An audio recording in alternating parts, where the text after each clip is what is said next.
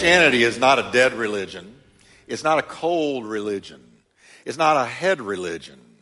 Christianity is a heart relationship with Jesus Christ. The Lord doesn't just save us intellectually, He saves our soul, He saves our spirit. He touches us on the inside. Christianity is an inside job. Amen? And, and guess what? He called every Christian to be on fire. He called every Christian to be lit. Everybody say lit. He called every Christian to be lit. He didn't call you just to intellectually assent to something. Oh, yes, I believe that Jesus was here and died for, for me, and, and I, I agree with that intellectually. No, no, as soon as you turn upward towards Him in faith, He does something to your heart. He gives you a brand new heart. He, he does an inside job. He changes your nature. He changes your wanna do. He changes your motivations. He changes your desires. He changes your aspirations. He changes your identity. He says to you, you are the light of the world. Amen. Amen. So, you know what I call this today? I call this message lit. I think that's the shortest title I've ever given a message. Three letters, lit. Everybody say lit again. I want to talk to you about you and me and how we're to be lit. We're to be lit. We're not to sit, soak, and sour. We're not to be half dead. I want a lit church. I'd rather have a lit church than a huge church. I'd rather have a lit church than any, a rich church. I'd rather have a lit church than a um, denominational church. Not that they can't be lit, but I'd rather have a lit church than any other kind of church. I've walked into some churches you could ice skate to your seat. They were so cold. Amen. There was no life. There was no feeling. There was no emotion. Just cold, like you were in a refrigerator. Well, I want us to be in an oven, not literally, because we're already in one out there, but figuratively, I want this place to be lit. I want you to be lit. And God wants you to be lit. And God has called you to be lit. Amen. Now let's just read what Jesus said in Matthew 5, and then I'm going to jump down to Acts 2, and then I'm going to let you be seated. Jesus said in Matthew 5 14, Sermon on the Mount, You are the world's light. You, a city on a hill, glowing in the night for all to see. So don't hide your light. Let it shine for all. Let your good deeds glow for all to see so that they will praise your heavenly Father. So lit people bring praise to God. Acts 2. Seven weeks have gone by since Jesus' death and resurrection. So almost two months since the Lord went back to heaven. And the day of Pentecost had now arrived. The 120 people were gathered in the upper room. You know that. And as the believers met together that day, suddenly, everybody say suddenly. I love the word suddenly because that means you didn't know this was coming. Suddenly, there was a sound like the roaring of a mighty windstorm in the skies above them. And it filled the house where they were meeting. So they first have an auditory um, manifestation of the Spirit. But now they have a visual one. Then what looked like flames or tongues of fire appeared and settled on their heads and everyone present was filled with the Holy Spirit. The Holy Spirit brought the fire. Let's pray. Father, thank you for your blessing today. Bless your people. Lord, help us to be lit like never before. I pray that hearts that are cold here today will be lit. I pray hearts that are lukewarm will be lit. I pray that those who used to be lit and burning brightly, but it's ebbed in their life, I pray that the flame will be stoked. The flame will be fanned. And Lord, it will burn brightly again. Lord, wake us up, stir us up, get us up. Lord, in Jesus' name, do a new thing. In Jesus' name. Now pray with me and just say, Lord, light me today, afresh and anew. Light me with fresh wind and fresh fire in Jesus' name. Amen. Tell your neighbor, I believe he's ready to preach. Go ahead.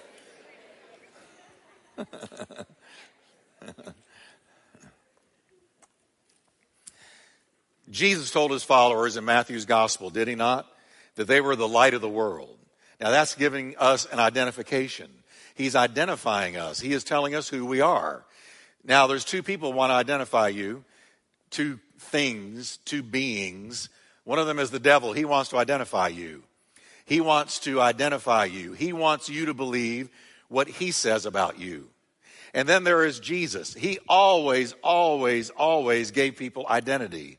He, he, he spoke over them who they were in God. And Jesus says to you and to me, followers of His, we are the light of the world. We are the light. Only, listen, no, nothing can be a light unless it's first lit. You got to be lit to be a light. Now he knew, he, he told, he told them in his, in his ministries, he went from town to town, I'm the light of the world. He called himself the light of the world. But as he looked at people that were following him, he said, Now, since you're following me as I've been the light of the world, one day I'm going to go away. One day I'm going back to heaven. And what I'm doing is, when I go back to heaven, I'm going to send the Holy Spirit and He's going to light you like I'm lit. He's going to, He's going to light you. And, and you're going to, to be what I was. You're going to be the light of the world. You're going to shine into the night of a sin darkened world. You're going to shine where there is darkness. I'm not going to put you around a bunch of other lights only, but I'm going to put you where you're needed in dark places. And when you find yourself in a dark place, you can either say, Oh, me, what am I going to do? Or you can wake up and realize He's put me here because I'm lit. And since I'm lit, I'm supposed to light up things when I go where there is darkness. I'm supposed to drive darkness away where I go. I'm the light of the world. That's the only thing a light is for. If we don't need a light, then we don't have a light. If we had light in here, we wouldn't need these lights. If Jesus, if, if the world was light, it wouldn't need us to be lights, but the world is dark. And so God sends us as lights into the world. And then in the book of Acts, we're told that when the Holy Spirit was poured out on the fledgling church of Jesus Christ, he manifested his presence in two forms. First, as the sound of a rushing violent wind. That's the word. When it says rushing mighty wind, in the Greek, that's violent. A rushing violent wind.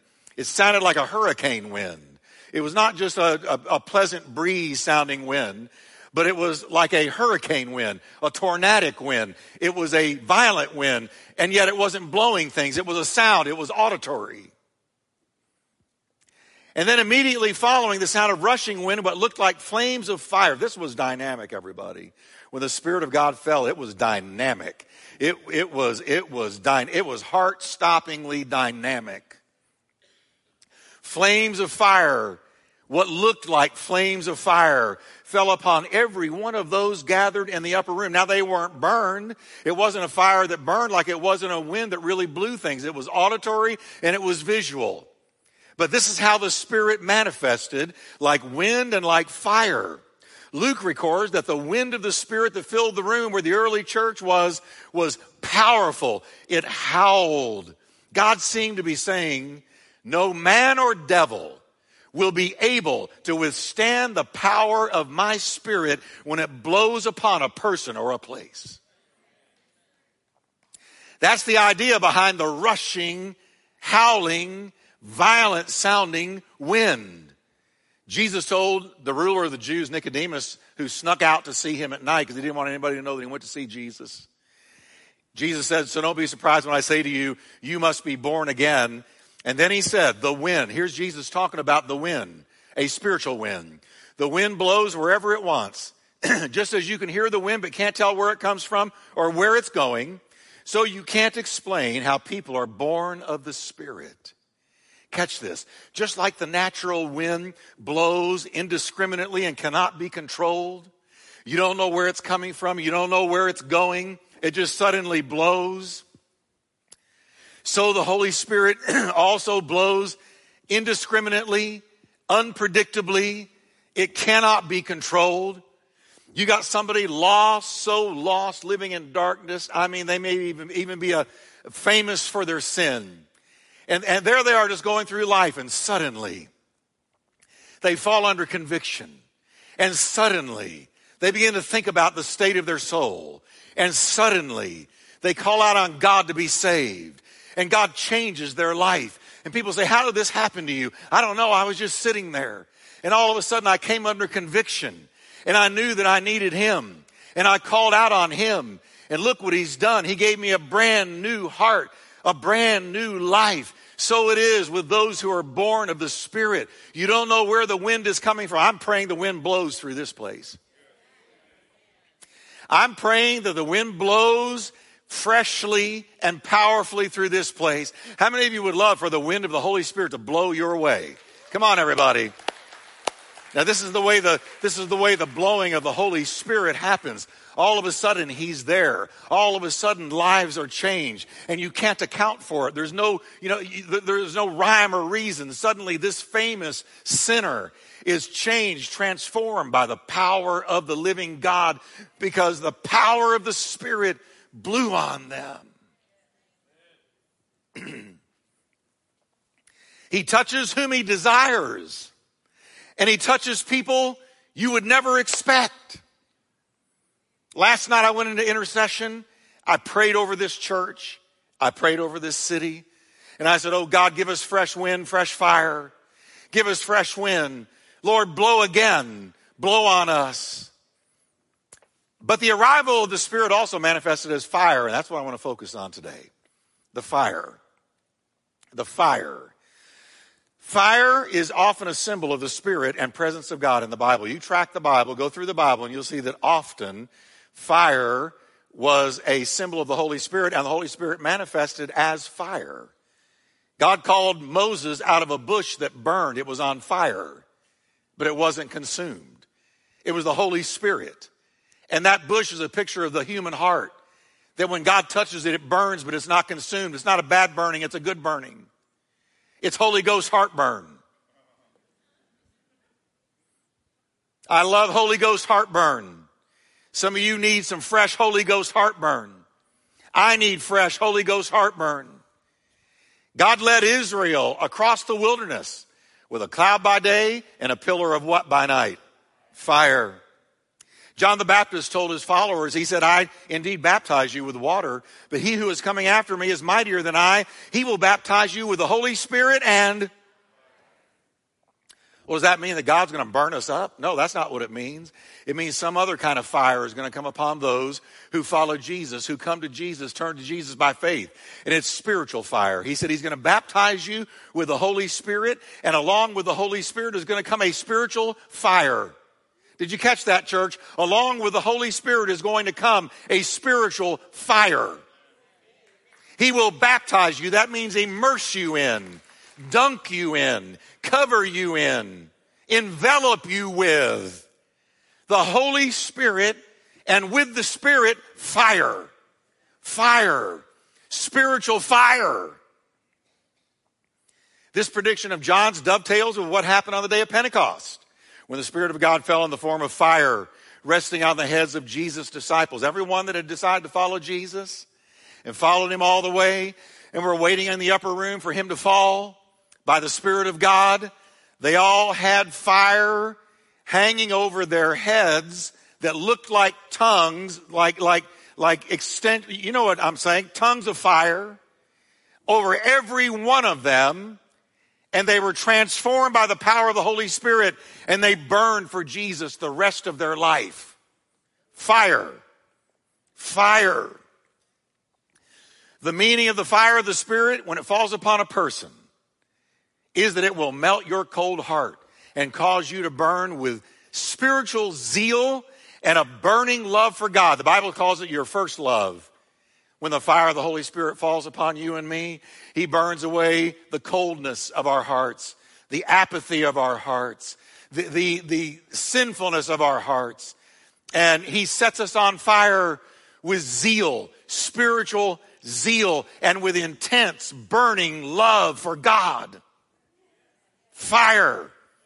Everybody say fire. the Bible is so full of this teaching. I just had to kind of pluck some examples. But in the book of Leviticus, we have a beautiful, vivid picture of this powerful truth. Can I just tell you that Christians are meant to be set on fire by God? Christians are designed and called to be set on fire by God Not just to get saved, get our fire insurance, and go about our lives. No, not just fire insurance, but fire. Fire. It only makes sense that if the Spirit that manifested as fire dwells in us, that He would make us fiery like Himself. The psalmist said that God makes His angels spirits, His ministers a flame of fire. Everybody say, I'm a minister. Oh, yeah, you are. You say, Well, I don't feel like a minister. Well, you are. You're a chosen generation, a royal priesthood, a holy nation, a called out people. For what reason? That you would show forth the praises of him that called you out of the dark into the light. All right. So say with me, I'm chosen. You're a chosen generation. And Paul said he gave, he gave apostles, prophets, evangelists, pastors, teachers for the equipping of the saints to do the work of ministry. Now, let me read the verse again. He makes his angels spirits and his ministers a flame of fire. A flame of fire.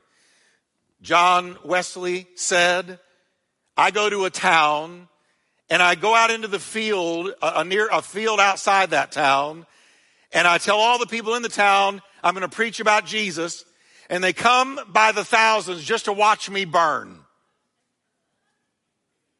True ministers, and that's you and me, true believers are to be lit.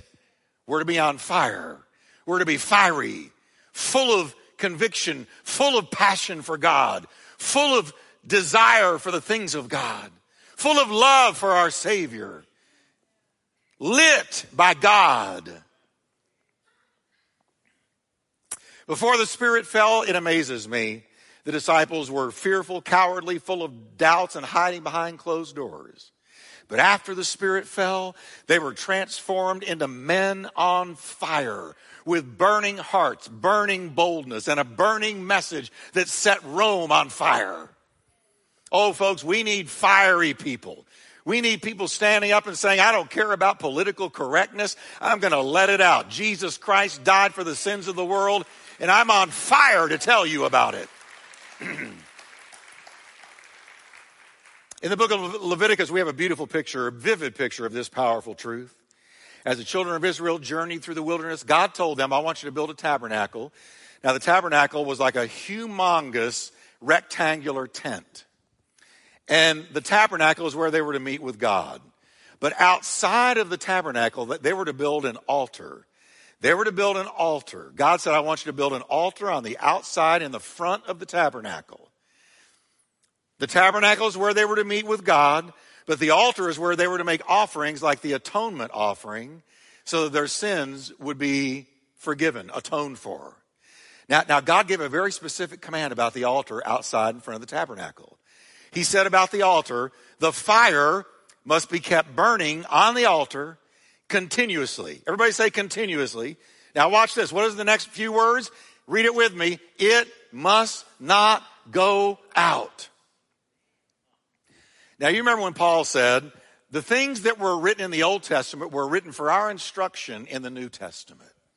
Now, what is the idea? What is the typology? What is the symbolism here of this altar built in front of the place where they were going to meet with God that was supposed to be lit and the fire was never to go out? Let me tell you the symbolism.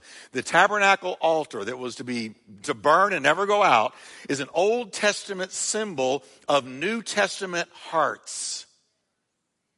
Because our hearts are the altar of God. Altars are where you worship God. You worship God at the altar. That's why we believe in altar ministry down here, because altars are where you meet with God, worship God, have encounters with God. And how do we have an encounter with God? We don't have an encounter out here. We have an encounter in here. Our hearts are the altar of God. And are you ready? They are to burn and never go out. Never to go out. Now, carrying the, the picture even further, the Bible says that the fire at that altar, the fire at that altar in front of the tabernacle was first lit by God, not man.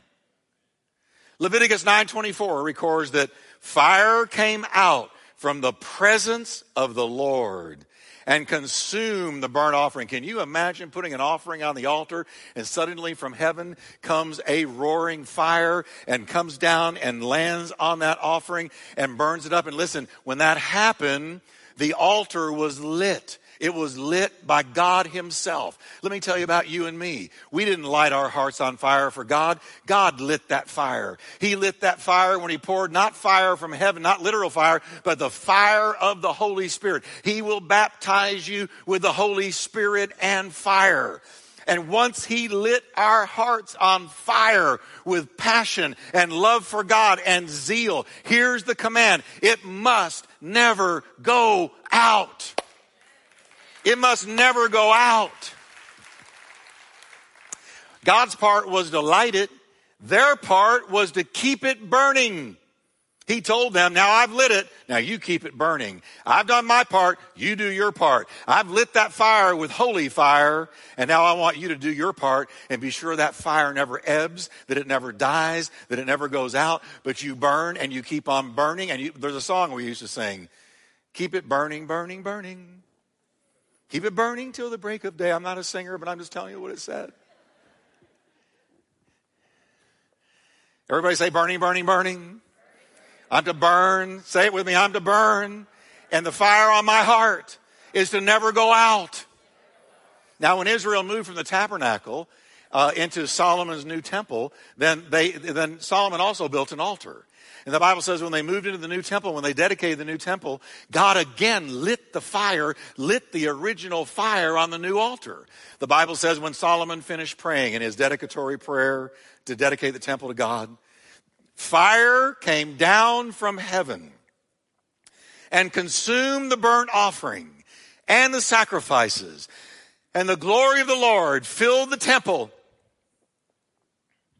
The Old Testament is the New Testament concealed. The New Testament is the Old Testament revealed. Do you see the pattern here? On the first altar, God lit the fire. On the second altar, God lit the fire.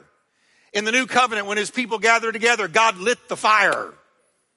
Fire fell upon them in the same, with the same idea. I'm going to light the altar of your heart on fire, and the fire is to never go out. And you want a, you want a mind blower? The flame that was lit after Solomon dedicated that temple burned for over 400 years. They kept it lit, kept it lit, kept it lit. See, this was the problem with Eli. Eli backslid. His sons backslid. He started to, neglect the, te- the, the, the fire in, in the temple. And God raised Samuel up to be sure that the fire kept burning. When, when Eli began to fail at keeping the fire alive, God raised up somebody else to keep the fire alive because the fire must not die. See, if we don't burn, God will raise somebody else up to do what we should have done. 400 years, four centuries, longer than America. They kept that fire burning, burning, burning, burning, kept it lit night and day, day, and night. The fire never went out for over 400 years. And the only time it finally went out is when Babylon invaded Jerusalem because they had sinned against God and destroyed the temple and with it the, the, altar and with that the fire. And that's the first time in 400 plus years that fire had gone out and it went out because of sin. Now the application for we Christians in the New Testament is this. Let me bring it home to us today.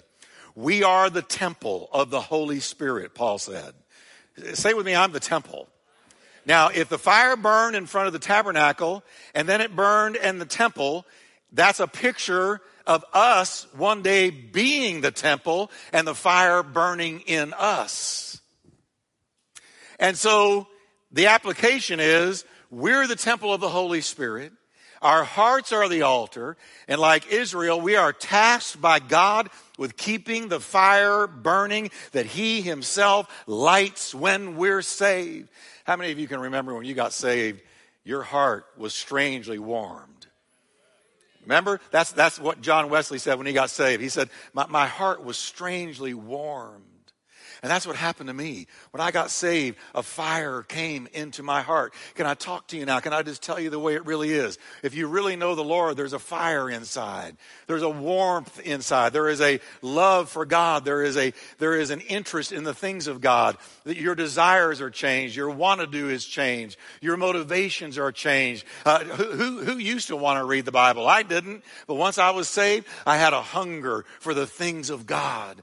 My heart was set on fire and I could not get rid of it. And along with the fire came the fire to preach the word of God. Jeremiah said this His word was in me like fire shut up in my bones. And I could not keep it in. I couldn't keep it to myself. And God lit me. How many of you can say, He lit me? Come on, He lit me. Raise your hand. Give the Lord a wave offering if He lit you. You got lit. You got lit. Come on.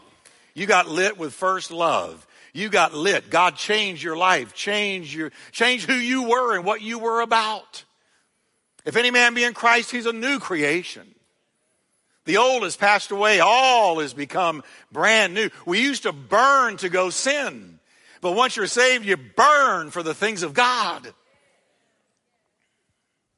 We're the temple of the Holy Spirit. And our hearts are the altar. And He lit them on fire and we're to keep the fire burning until the day we meet Jesus or until the day he comes again. That's the oil in the lamp. Give me oil in my lamp. Keep me burning, burning, burning. What did the virgins have? Five virgins had oil, five didn't. What, what, what did that mean? It meant five of them kept on burning till the return of the bridegroom. Some of you listening to me today, and I've been there, I'm not pointing a finger at you because I've been there. You used to burn red hot for God, yet the fire has ebbed into a flicker. It's flickering. It's not raging like it used to, it's flickering. You're like that church in Revelations where Jesus said, You have a little strength. You've still got a little strength. You got a little strength. You're kind of hanging by a thread because the fire has ebbed. The fire has ebbed. Or busyness with other things has caused you to neglect the fire. You didn't mean to, but you got to go doing this, that, and the other, and you neglected the fire because you see it's up to us to put fresh oil, fresh kindling, fresh, fresh fuel into the fire. Or some offense or hurt. And I know I'm right on this. Some offense, somebody offended you or hurt you, and that has quenched the fire. My message to you today is two things. One, God has called you to burn again. You, you say, my, my, best days are behind me. I'm never going to burn like that. That, that, was, that, was, that was the crazy stage, the, the, the, the newborn stage, the cage stage. And now that I'm out of the cage stage, I've matured. No, you've gotten cool. Don't call coolness maturity. Amen. I'm, I'm still burning. I'm burning because I, I fuel it. I, put, I give fuel to the fire, and if I didn't, I wouldn't burn anymore. But I'm telling you, we got to be careful. We don't call maturity coolness because God has called us to, to burn. I mean, give me a church full of cage stage people any day of the week. They witness to everything that moves. If you can't find a human, you'll witness to an animal. You'll witness. You're going to talk about Jesus everywhere you go. You're lit. People see you coming and they say, uh oh, get ready because they're going to talk about Jesus. You're lit. You're lit. You're lit. You are lit, lit, lit, lit. Religious people are cold as ice, but real Christians are on fire. They have a fire, they're lit. Even Paul had to write Timothy and tell him these words Timothy, what's going on with you? Now, that's my part. He didn't say that. I'm reading that into it. Timothy, what's up with you? What's going on with you? Aren't you my son in the faith? And then he says, here's what he did say I remind you, Timothy, to fan into flame. Everybody say fan into flame. So, who can fan the flame into a raging fire again? Who can do it? You. The only one that can do it is you. Paul didn't say, Timothy, I'm coming to visit you and I'm going to fan into flame the gift of God that's in you. No, he said, Timothy, you fan it. You fan it, Timothy. Fan into flame the gift of God which is in you through the laying on of my hands. Paul said, Your fire, Timothy, has ebbed, and I want you to fan it into flame. So you say, well, Jeff, how do I do that? I'm going to give you two simple, quick ways. One, you got to get rid of what quenches it. Whatever is quenching it, you got to get rid of it. And I'm going to tell you, the devil is expert at bringing things in that quench the fire in our heart. You got to remove what quenches it. The Bible says, quench not the Holy Spirit. Don't quench it. When you gossip about people, it quenches it. If you dabble in sin, it quenches it. If I dabble in sin, it quenches my fire. See, the, the fire is like a real fire in the sense that you got to tend it. You got to take care of it. We've all had fireplaces. You know, you can get a raging fire going in there, but in two hours it's ebbing. There's nothing left in there to, to burn fresh. So you've got to feed it. You've got to feed it. And that's the second thing. Not only you have to get rid of what quenches it, but you got to feed it. Everybody say, feed the flame. Faithfully feed the flame. You've got to feed that flame. You got to feed the flame. The priests were ordered to daily go out and gather firewood to feed the flame at the altar of God. Every day they had to go gather the wood. Likewise, you and I have got to feed the fire faithfully every day with the kindling of the Word of God. We've got to feed it every day. Am I talking to anybody here today? Are y'all with me? Come on, give the Lord a hand of praise. You, you say, well, Jeff, I don't really care about the flame. If you don't care about the flame, that's a bad sign. You ought to care if you're burning or not. Amen? You know, when they made trains, when trains were created, the first trains were steam engine trains. They were, they were powered by steam. Inside the engine of these steam engine trains were furnaces, and those furnaces were set ablaze by coal. And the man that was charged to keep the fire burning that created the steam, that powered the engine, that moved the wheels, was called a stoker. The stoker was hired to watch the flame. And as the train is moving down the tracks, it's got fire in its belly. The fire is creating steam. The steam is powering the engine, and the engine is moving the wheels. He knew that it all depended on him whether or not that train made it to its destination. Because if he didn't feed the flame, there's no steam. If there's no steam, there's no power. And if there's no power, the wheels don't move. If the wheels don't move, you're stuck. If the wheels don't move, you're not going to get to where you're supposed to be. So it all came down to shovel that coal, feed the flame, shovel the coal, feed the flame, shovel the coal, feed the flame. And as long as the flame was fed, the steam was created and the engine was powered and the wheels moved and they got there. Now making that, bringing that down to you and me, We've got to feed the flame every day because that's what creates the steam of God's energy and power inside of us. And as we, as we feed the flame and it creates the steam, then our lives have power. And if our lives have power, then we're moving. We're not stuck in a valley. We're not stuck in our predicaments. We're not stuck in our growth. We're not stuck in our walk. We are moving because we're shoveling the coal that feeds the flame, that creates the steam, that moves the wheels, that gets us where we're supposed to go. And some of you are stuck on the track You've been stuck on that track sometimes for years, and God is saying it's not over. You just need to feed the flame again. So grab the coal, which is the Word of God. Spend time in prayer. It will put fire, it'll stoke the flame. Everybody say, I am my own stoker.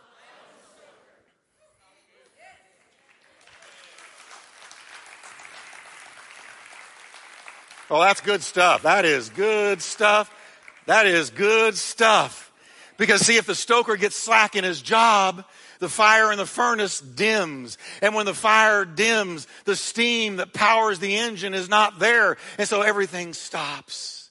It's not that God has forsaken you. It's not that God's walked out on you. It's not that He's not answering prayer. No, we're the stokers of our own flame. Paul telling Timothy, fan into flame the gift of God. Timothy, you're your own stoker. Stoke the flame. Get going, son. Come on. You're stuck. Get down the track. So I have a job every day as a believer. I have a calling. And the first calling is to me. it's to me. Because if I don't fan the flame, I got no steam. I've got no steam of the energy of God. I've got no steam of the power of God. I, I, and therefore, I'm not moving. And if I'm not moving, how are you going to follow somebody that's not moving? See, I got to be moving so that anybody under my leadership, we're going somewhere together. I don't want to carry a whole church full of people into a stuck place. No, I want to go higher than I was this year. I want to go further than I was six months ago. I want to move down the track, and I think you want to move down the track. So you got to, you've got to fan into flame the gift of God. It must never go out. I want you to stand with me. Everybody say, it must never go out. If a, if a natural fire could burn for over 400 years, don't you think the fire of God's Spirit in your heart can burn your lifetime? We can't allow the filth of the world to choke it out, or the pressures of life to douse it out, or doubts from the enemy to put it out, or worldly comforts to smother it out, or the deceitfulness of riches to blow it out, or the tragedies of life to snuff it out. No, the flame must burn till Jesus comes again. That we are those wise virgins that kept oil in our lamp. Amen. Say with me, I'm moving down the track.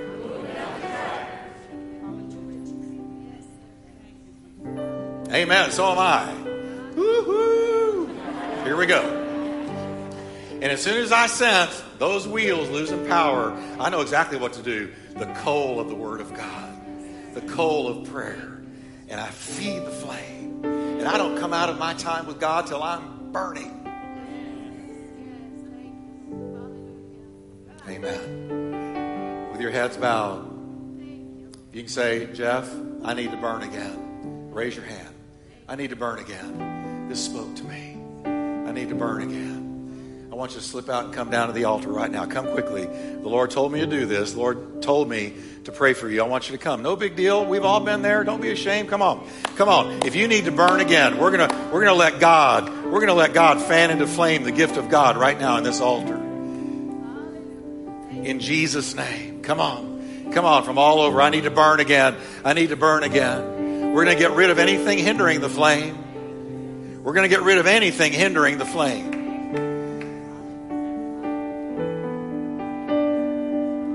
They had to remove the ashes every day from that fire because the ashes built up and hindered the flame. For us, the ashes are fleshly things, sin, offenses we just need to let the Lord move, take, bring His little Holy Spirit shovel and shovel those ashes away so that we can burn with full potential. Let's lift our hands to the Lord, those of you in this altar. We love you. We love you. I've been where you are. I had to remove ashes.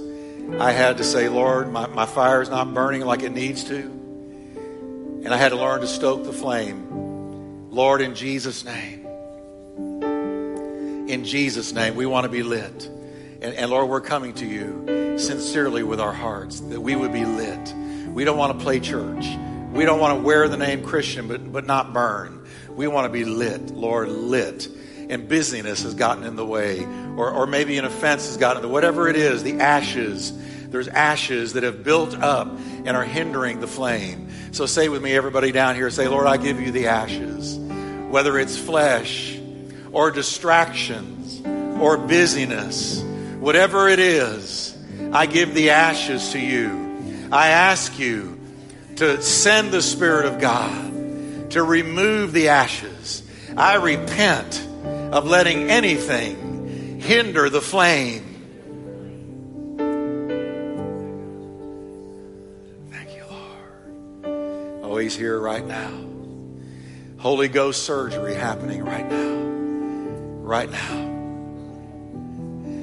Some of you, you need to say, I forgive that person because that offense is like ashes in the altar of my heart, and the fire can't burn like it's supposed to until I forgive. Just say it, I forgive. You don't have to feel it, just say it.